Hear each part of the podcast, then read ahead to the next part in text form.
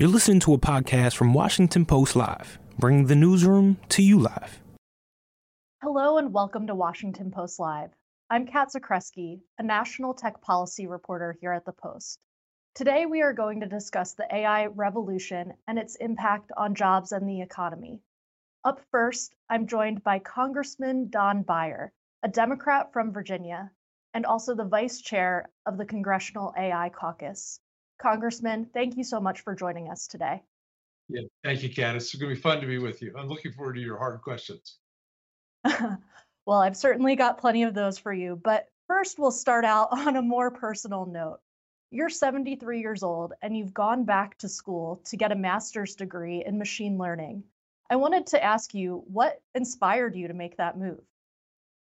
I kind of always been interested in it. I tried to do it on Coursera a couple of years ago and quickly realized that I was not not I didn't have the math or the computer science background to do it by myself.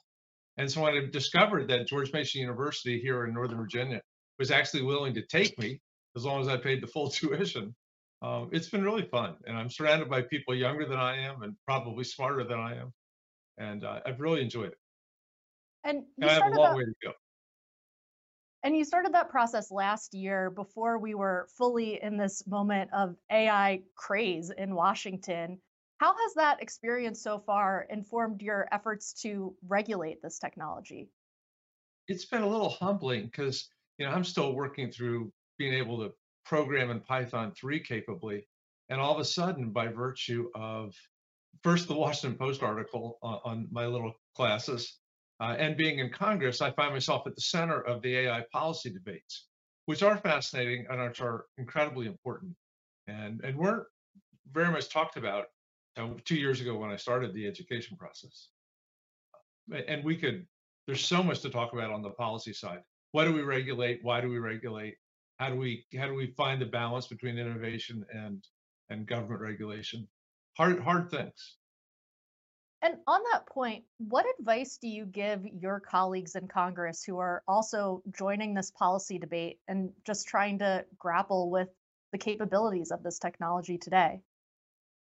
I think the very first point that we try to emphasize is that it, to the maximum extent possible, it should be bipartisan.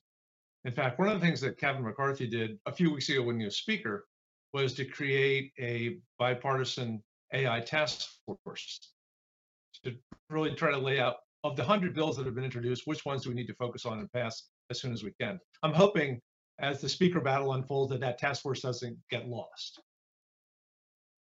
I wanted to ask you about that because Former Speaker McCarthy did a lot of work on AI. He also organized briefings with AI experts, attended events with Sam Altman from OpenAI.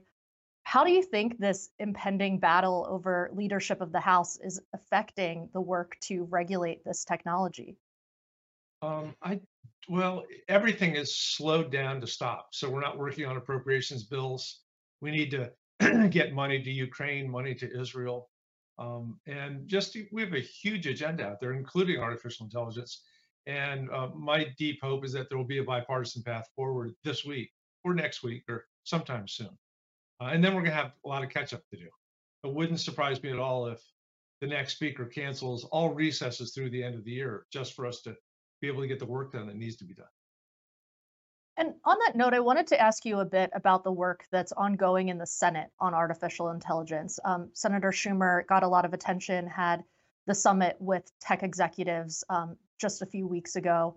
What kind of coordination is there right now between members of your caucus and the working group that Senator Schumer has set up on AI policy? Yeah, Kat, there hasn't been, to best my knowledge, any formal working together on it. Um, at least part of that is our caucus is co-chaired by Mike McCaul, who also chairs the House Foreign Affairs Committee, and he's been rather busy um, with everything that's going on in Israel and Ukraine. Um, but and I think the bills that are working in parallel. Uh, one of the ones that we've been most excited about is legislation requiring um, government contracting. You think the defense sector, virtually every sector, um, that they would have to use the National Science Institute for Standards and Technology AI framework, the NIST framework, which is at the moment considered the gold standard in terms of doing uh, AI in an ethical and socially responsible way. And mandating that for all of our government contracting, which is you know a huge part of, of what we do. And on top of that, the president just last week announced that he's going to do that by executive order, at least for the time being, rolled out later this month. And on that point, I mean, how do you think about just the work we've seen from the White House? We recently also saw the White House host a voluntary pledge for companies working on AI. Are these efforts like the executive order, the voluntary pledge, is this enough? Um, well, it's a start, and I think it's a durable start.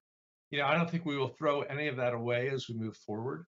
Um, is it ultimately going to be enough? No, of course not. But when you don't know how to regulate AI, and when you don't really know what are the downside risks of AI yet, we, there's lots of speculation, but nothing hard. Um, it's it was tough to to go out and say, here's what you have to do. Um, uh, you know, in the long run, I don't think the society is going to trust the AI experts to do it on a voluntary basis.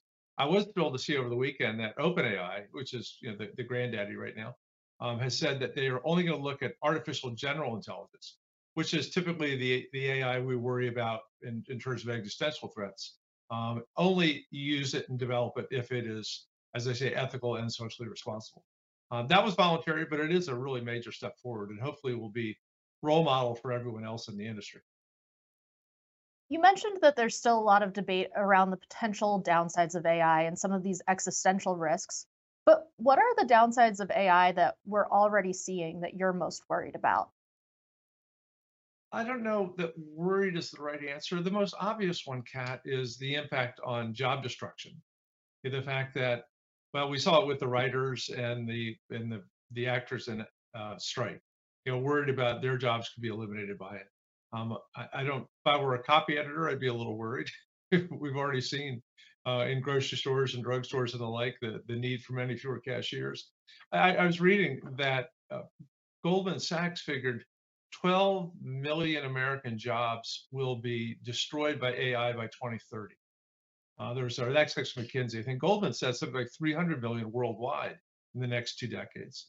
But on the other hand, um, every technological breakthrough that we've ever seen um, has created more jobs than it eliminated. And we didn't see the internet coming, and it obviously destroyed a lot of jobs. But you know, last I looked, we had almost nine million jobs in America we can't fill. There'll be different jobs, and we will have to spend a lot more energy and resources on training and retraining people. But I think as we get through the creative destruction, it will be a much bigger economy than it was before. And Congressman, with each of those technological revolutions, though, there are always people that are left behind. What responsibility does Congress have to help retrain people, or what are some of the other ideas that you have to help prepare Americans for this new future? Yeah, I think it's the same responsibility that Congress has always had. You know, for example, when we did trade deals, inevitably there were people that that got left out the, the, the impact of technology on manufacturing has had an enormous impact on manufacturing workers across this country. Uh, I think we've done um, a poor job. Uh, the, again, the number today is one tenth of 1% of our total federal budget is spent on retraining workers. I mean, it's way too little when you figure that um, the, this is our future. And and by the way, when you don't retrain the workers, you can spend a lot more money on them in terms of transfer payments, food stamps, housing allowances, things like that. We need to be able to get them back into the workforce. So a much greater commitment to that. You know, there are lots of economists over the years have banded around the ideas of requiring um, businesses of all sizes to invest in training in their workers or face a, you know, say a higher tax um, if they don't do it. Uh, I think the wise businesses are all committed to really lifting up their workforce as best they can because that's the way they're going to thrive. And that is very much going to be not just Congress's responsibility, but our social responsibility as a people. Do you think tech companies, the companies building these most advanced, uh, particularly generative AI models, should be responsible for funding some of that retraining? Uh, I hadn't really thought that through, but to the extent that they're making money, yes, absolutely. You know, one of the things that we've really done poorly, Kat, the last two and a half decades is regulate social media. Um, in fact, I think the only major piece of legislation was to make it them difficult to sue. Um, we want to try to avoid that um, sort of laissez-faire approach to it and be active in the regulation. We also don't want to, I don't think we want to do what the Europeans have done so far. The, the famous EU AI Act um, is groundbreaking, but also is way more restrictive than I think is appropriate for our culture and our society. And I think most of the people who looked at it worry a lot about what it would do to innovation. And so you mentioned the challenges with regulating social media. We've seen this across the board with tech regulation, especially over the last decade.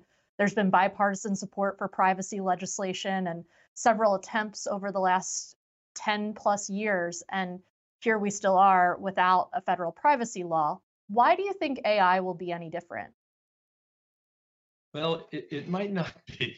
Um, my hope is that at least so far, uh, the various leaders of the AI movement um, have all said there needs to be regulation. Even when the President Biden worked with the leaders of those four or five companies to do voluntary regulations, they were all there in Washington because they said this can't be just the the you know the the Wild West, the the the, the you know anything goes.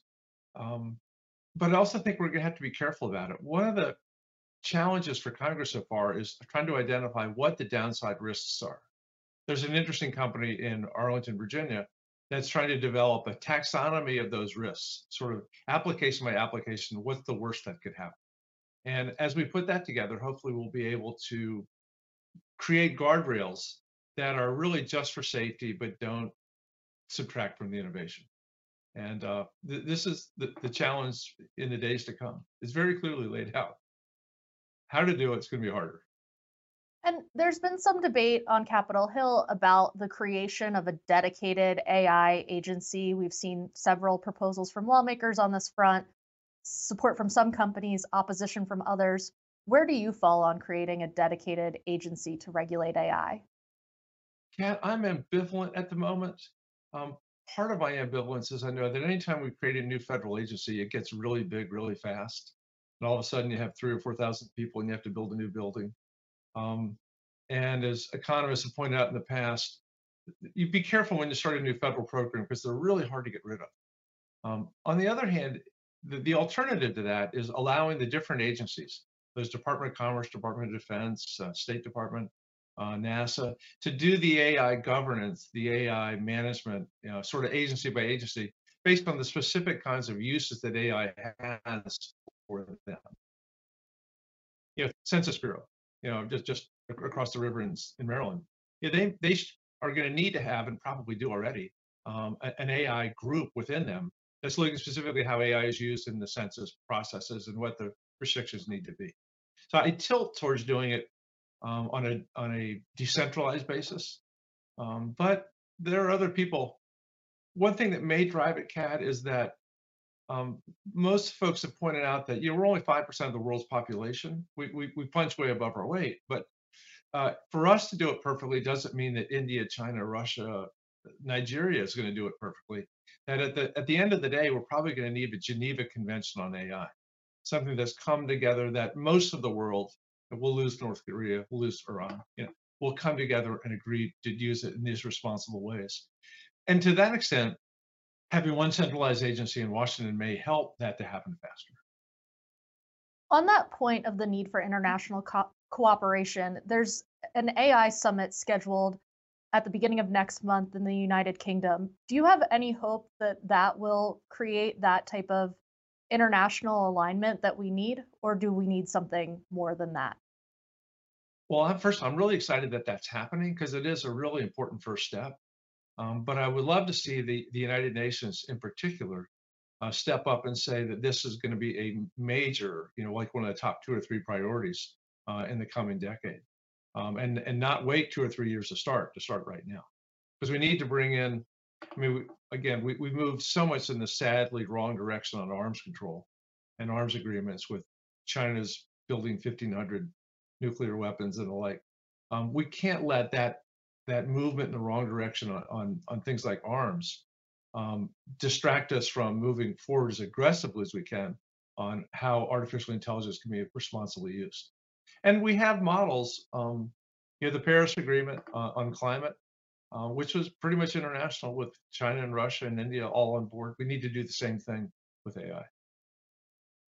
And on that point, I wanted to ask you a bit about the competitiveness with China. Um, former Google CEO Eric Schmidt has warned that the US is falling behind China on AI.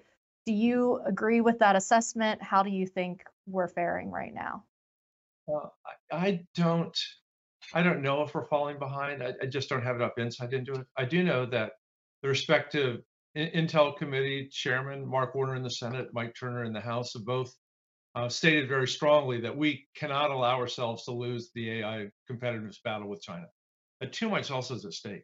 Um, and if somebody, if an industry or a country establishes a predominant position in a given industry or in artificial intelligence, it makes it harder for everybody else to catch up. And we can't ignore the military and the intelligence implications of them being better at it than we are. Um, especially when you consider that think the statistic right now is 85% of satellite data is not even looked at. Once the AI models are big enough and strong enough to look at all that satellite data, my goodness, the insight into what's happening in a different country is going to, to you know, magnify incredibly. And we'd like to have that capability rather than China having it. And Congressman, we're almost out of time, so I wanted to ask you, as much as we've talked today about the risks of artificial intelligence, what are some of the potential developments that you're most excited about in the field? Yeah, Kat, the thing I what really attracted me to it in the first place um, is the ability of AI to change the way we live. Uh, just starting with health. Uh, there's a great article I just read this morning about how they're using AI in brain surgery to take small pieces of brain tissue in the middle of the surgery, you know, the size of a, a kernel of corn, and analyze it through AI in 30 minutes, decide how the surgery should go forward. Can they do it minimally aggressive or maximally aggressive to, to do outcomes? The ability now to predict pancreatic cancer three or four years ahead of time, when you actually have a chance to treat it successfully. Uh, the ability to create any protein you want to deal with all the different health issues we have, especially the mental health ones. Um, I just think we are, the quality of our health, especially if we'll exercise and eat right, um, could be dramatically different for the for the decades to come. You know, the average American male, white male lived to 40 in the year 1900, and now we're 76, 78 to be uh, I don't want to double it again, but you know 100 to 120 might not be unreasonable with AI. And well, hopefully Congress... a much better quality of life through that time. And given the need to harness both those benefits and risks, what do you think the timeline is for Congress to pass meaningful AI legislation? Well, aside from the speaker fight, I would love to see us do two or three important things this year, this calendar year. There's a widely bipartisan bill introduced by the four leaders of the AI caucus called the, the Create AI Act that creates a, a, an enormous um, government driven, not funded, but driven um, database of reliable data for all the scientists and the researchers and the students to use. And one of the problems with AI, of course, and we've seen that with the hallucinations on ChatGPT, is if you have garbage data in, you can get uh, really crazy things out. So you want to have what they call curated data sets, big, massive curated data sets of information that everyone agrees is actually true in order to be able to get the right kinds of, information out. And that's uh, that's not so much regulation, but it is really important to make sure that AI is being used responsibly. And that's something that could pass this year. Well, we'll be watching out for that. Congressman, thank you so much for joining us today at Post Live. We really appreciate you you coming here. Yeah, thanks for having this session, Kat. It's really good. The following segment was produced and paid for by Washington Post Live event sponsor. The Washington Post newsroom was not involved in the production of this content. Hello, everyone. I'm Barbara Humpton, CEO of Siemens USA. You know, we're hearing so much about the impact of AI in consumer spaces, and now the rise of large language models taking us into new territory. For a few minutes in today's program, I want to provide some perspective on an area that might not be known as well, what we call industrial AI.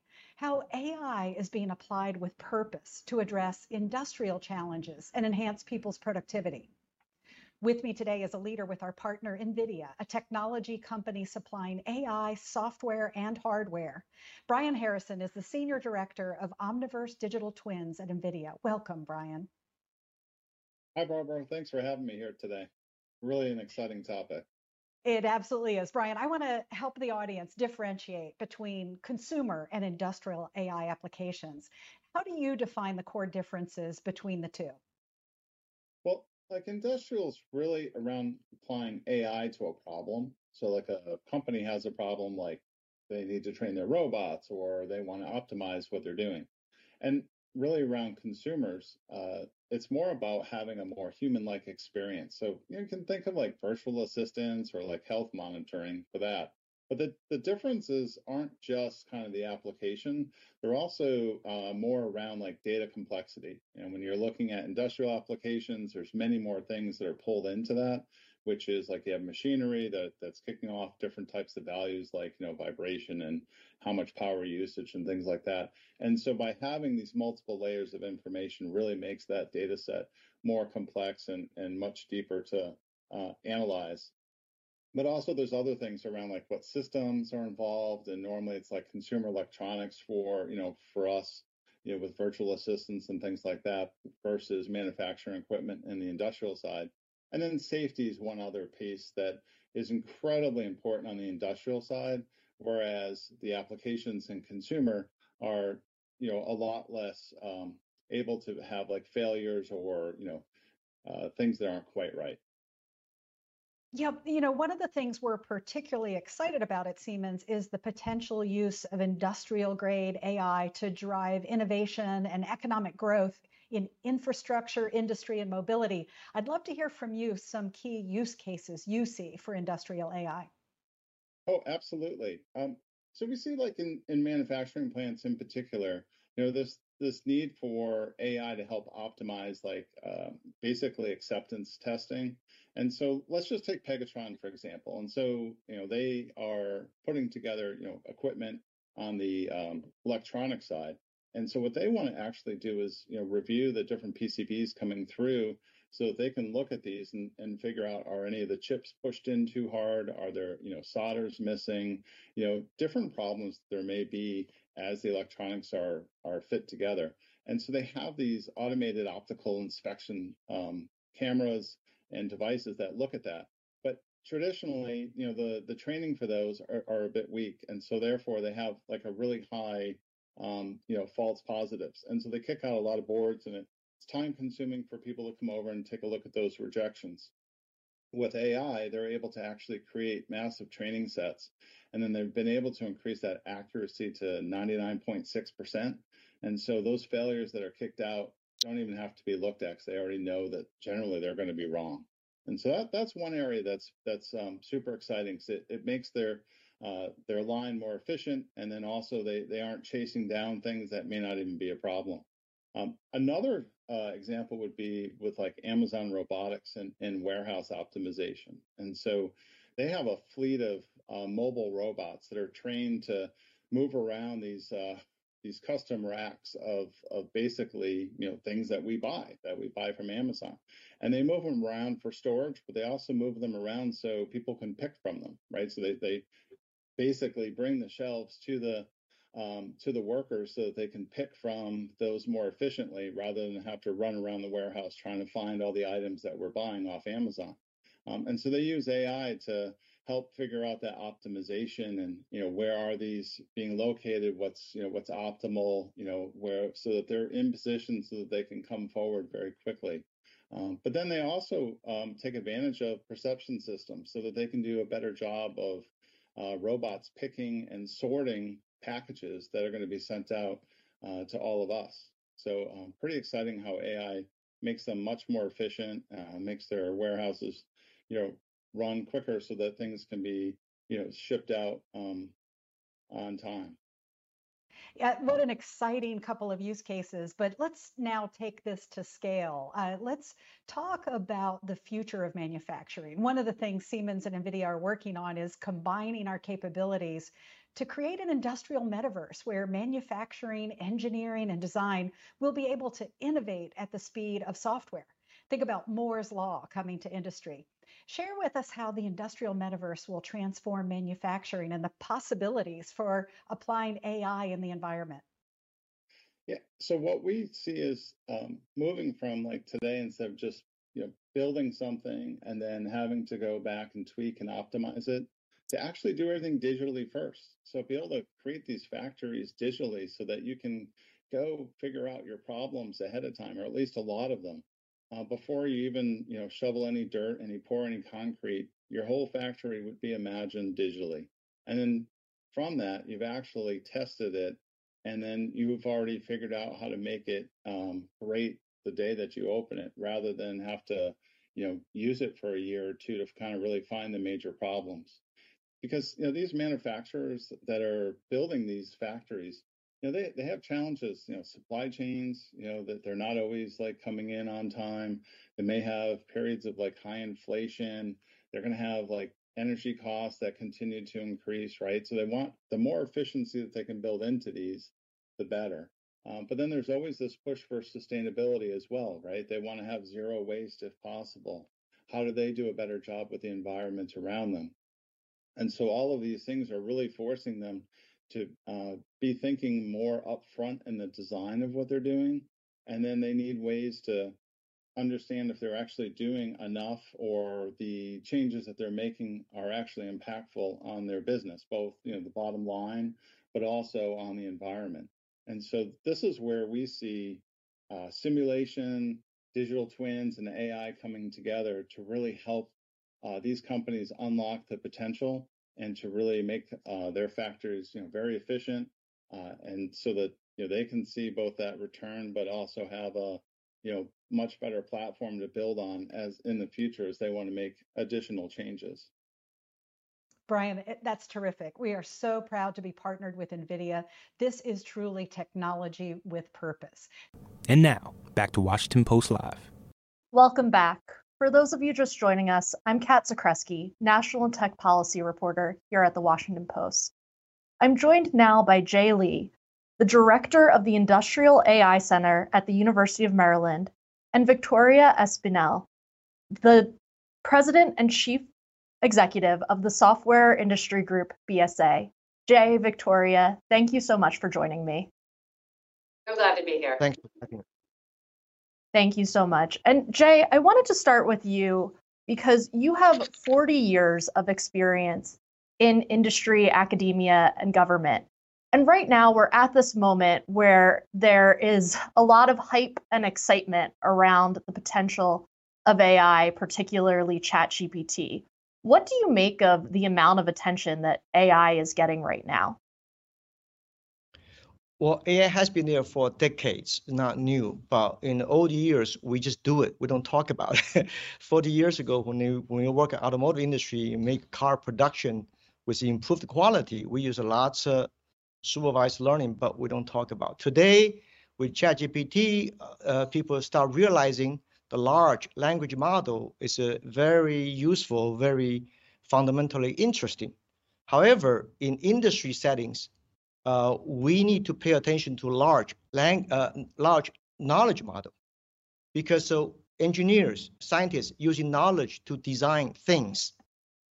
Language is a communication, yes, but so we, we have lots of data out there is broken. Uh, the baseline, the background's missing.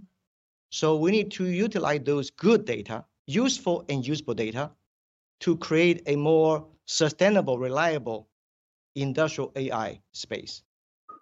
And can you tell me a little bit more about those knowledge models and how you're seeing those applied in industry today? Yeah, the knowledge we we we transform from our early years intelligence from traditional automation, just programmed automation, right? Is that intelligent but pre-programmed. Then we have a rule-based system. We interview with expert and we create expert system. Then we start moving into more smart control system using network system. But tomorrow, I think we have not just a, a individual knowledge, but also collective, collaboratory knowledge. So those things we can use more leveraged. For example, transfer learning. We can do many transfer learning way for many machines. We, we're managing fleet of jet engines, fleet of wind turbines, fleet of EVs, you can use those other using other vehicles driving behaviors and uh, to train the model, right? And to improve the reliability and robustness of pro- the, the system. And so obviously this technology is being widely used by industry today. Victoria, I wanted to ask you a little bit about the work that you're doing with the White House on the National AI Advisory Committee. Could you tell us a little bit about that committee and what your goals are given the many different ways AI is transforming the US economy today? Sure, I'd be happy to. Kat, it's wonderful to see you. Um, uh, and I'll talk a little bit about what's happening on the advisory committee. Um, in fact, um, uh, and then I'm also happy to talk about the work that BSA is doing, not just with Congress here in the United States, but that's an important part of it, but around the world, because you know, never in in all the years that I've been doing technology policy, I've never seen policymakers as seized with an issue around the world as they are with artificial intelligence, and I think that creates an enormous opportunity for us. Um, so I'd love to come back and talk a little bit more about that. But in terms of the President's um, AI Advisory Committee, the National AI Advisory Committee, um, I have the pleasure of chairing the international working group of the committee. And the committee is actually going to be all convening together um, in Washington on Wednesday, so the day after tomorrow, for a public meeting on November 18th and November 19th. Um, so I would encourage you and any member of the public to attend. Um, the the there are various uh, working groups and sort of strands of focus in the advisory committee, including generative AI. But I would say at a high level, our mandate is to give advice to the administration and to the president. And I think as a group, the committee is very focused on what we can do, what recommendations we can give to the administration to ensure that the United States is leading, but is leading on AI in a responsible way. And on that point, we're approaching the UK AI summit in early November. What guidance are you giving to the administration heading into that event? Um, so, in term, one of the things that we've given as guidance to the administration, and I'm, and I'm pleased to say that the UK um, has has taken this approach, is to make sure that when governments are convening these groups of leaders from around the world, when they're convening multinational discussions on the future of artificial intelligence, that they are including a broad range of economies, and including emerging economies. You know, there are countries, and markets like the European uh, market, the United States, Japan, Australia, Singapore, Mexico, who have been part of these discussions for many years. But I think it's very important that discussions involve a broad range of economies because AI is having global impacts, and we need to make sure those conversations are as broad and we're hearing from as many different perspectives as we can. And on that point about international regulation, we know that the European Union has moved much more quickly on artificial intelligence legislation than the United States. The Parliament has passed a, a bill, and there are ongoing negotiations that could, could conclude by the end of this year. Are you concerned, Victoria, about the US falling behind on AI policy as we see other governments move at a faster pace? So I think this is the moment for the United States to act. The, as you said, the European Commission has drafted a law. You are absolutely right. We anticipate that the negotiations on that law will be completed by the end of this year and it will go into effect um, some point next year at the same time, we're seeing governments around the world start to draft legislation or deep into the consideration of what their policy approach will be. The United States, um, I think, has been focused on this, but I think there's a real opportunity now for the United States with other countries to work together collaboratively to come up with a globally harmonized approach. And that opportunity is not one that will be there forever, but I think it exists at this moment because governments are very focused on this issue. They want to come up with responsible regulation. And I think there's a real interest in collaborating. So I would urge the United States not only to continue moving forward expeditiously on its approach at home, but to be very much part of shaping the, those global conversations. And, and, and one, can I say one more thing, Kat? Yes. You know, we say the United States, but if you there are really three different parts of the United States, of our system that are working on regulation. So there's the White House and what the White House has been doing with the voluntary commitments. There's Congress, um, and there's interest in Congress on uh, passing legislation. Um, in fact, I'll be testifying on Wednesday before House Energy and Commerce on privacy and AI legislation. But then there's also what's happening at the state level.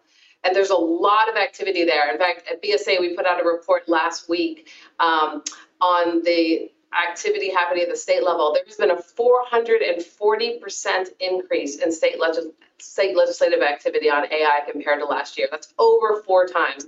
So when we talk about legislation and the policy approach in the United States, we need to be thinking about what's happening at the federal level, but we also need to be um, thinking about what's happening at the state level because there's a lot of activity there. And I want to bring Jay back in in just a moment, but you mentioned the executive branch. And in the last session, we talked a bit about the executive order, which is expected by the end of the month. Given your work on the advisory council, are there any details you can share with us about that executive order and what we can expect? So in my NIAC capacity, and there's special government employee, and what we do, so, the short answer to that, that is no. Um, there aren't any details that I can share from my capacity, um, uh, in my advisory capacity. Um, but I can say from my BSA capacity um, that we are aware that uh, this is something the administration has been working on now for quite a while. It, we our understanding, as you said, is that it is coming to completion, and we're looking forward to it being out for public comment soon. And Jay, I wanted to ask you a bit. One of the big concerns that we talked about in the last session was the impact that artificial intelligence is already having and will have on jobs and the economy. What advice do you have for workers as they prepare for this next industrial revolution? Well, I think in general, any new technology will provide new opportunity, also bring some changes on the current baseline, right? So certainly we need to think about the baseline. Uh, our work, our manufacturing, our industrial sectors, we need to drive a, a stronger, uh, better quality and better environmental uh, a, a, a, emission control, and also better environment to attract young people. So obviously, from the that baseline, you can see that we do need good technologies. Sometimes may not be high tech, may not be hard tech, but good technologies that can trace make things transparent and predictive as well as preventive. So I think that we have three areas, I believe, right? Normally we said technology, but we need tools. We need talents. I call 3T. Technology provide us a new way of doing things, but tool give us a systematic way of doing things, and talents give us the capability doing things. We need to train workers with new capabilities use new tools to use the technologies.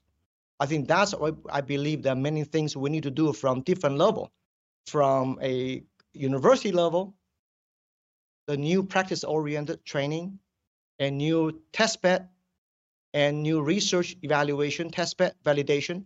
From a technical college, they need they need to use a tool to use the data to learn how to solve the problem using new technology such as AI. So they gain confidence to move forward. Of course, from even our high school, I believe there's something need to be done because more and more the new trends and new opportunities can bring a new inspiration for younger generation. So with good case studies and good examples from our industry, our real life, that will inspire them to pursue advanced STEM education or great research opportunity. Jay, on that point, if you were talking to a high school student today who was worried about the impact AI is going to have on the economy and what careers they can pursue moving forward, what advice would you give to that student? Well, certainly I will do the following, right? First of all, um, AI is not just about artificial intelligence. is about actual implementations. to learn to know things is good thing, but to know how to do things and make it happen is better things. So for high school kids, I would say example is a very good way. So rather to teach them the principle, I think that we do inverse education. We use all the before and after, before and after. So before AI, what it looks like. After AI, what it looks like. I think they get wow. You you need a wow to inspire them, right? Not just um, good. That's not good enough. we need excitement to bring to to excitement is contagious, right? And uh, I think I believe that's very much. Hmm. And on that point, Victoria, I wanted to ask you a question that we got from our audience. Um, what uh, Rebecca Cook from Arizona asks, what protections or guarantees should there be for American workers displaced or replaced by AI? Are there plans for government and industry to support retraining?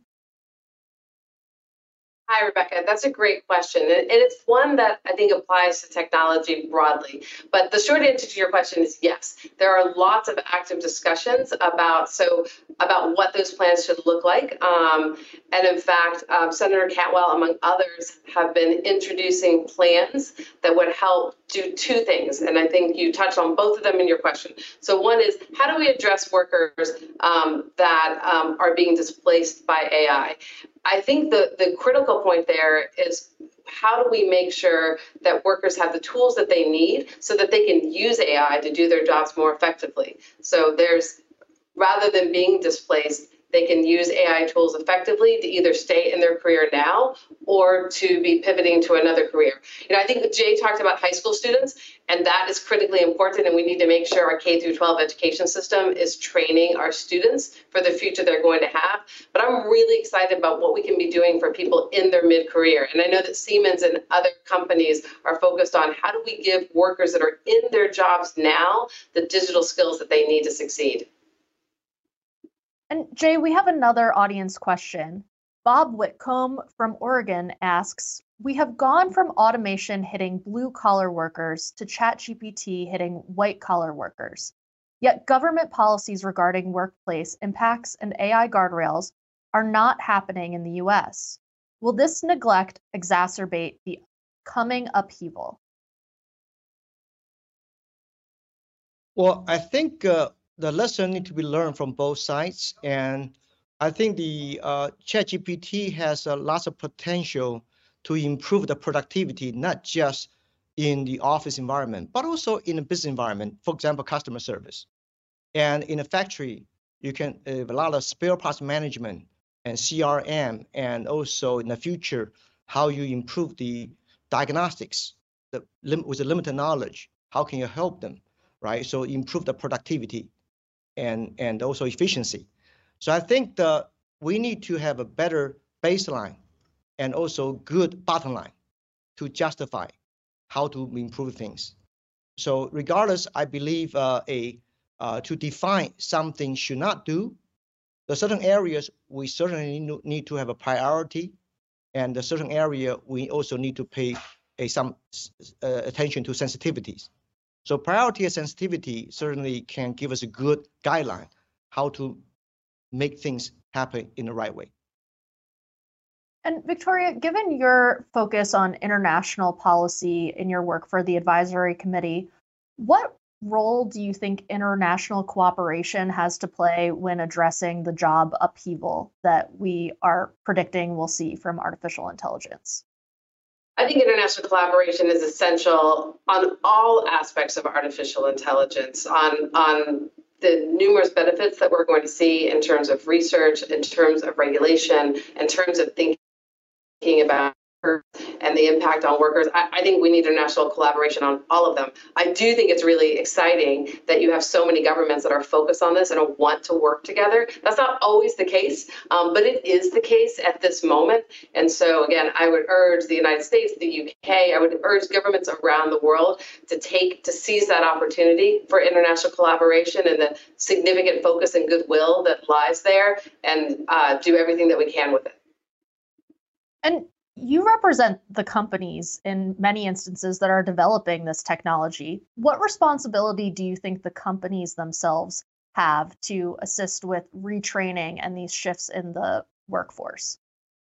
I think so. I represent the enterprise, the B2B part of the tech industry, the industrial metaverse, um, to use the term that Barbara used. And I think there's a lot that's happening there. But I think there are obligations that should, um, that, that are critical for companies, both companies that are developing artificial intelligence and the companies that are using artificial intelligence. And at BSA, we represent both companies that are creating artificial intelligence and companies that are create, uh, using artificial intelligence.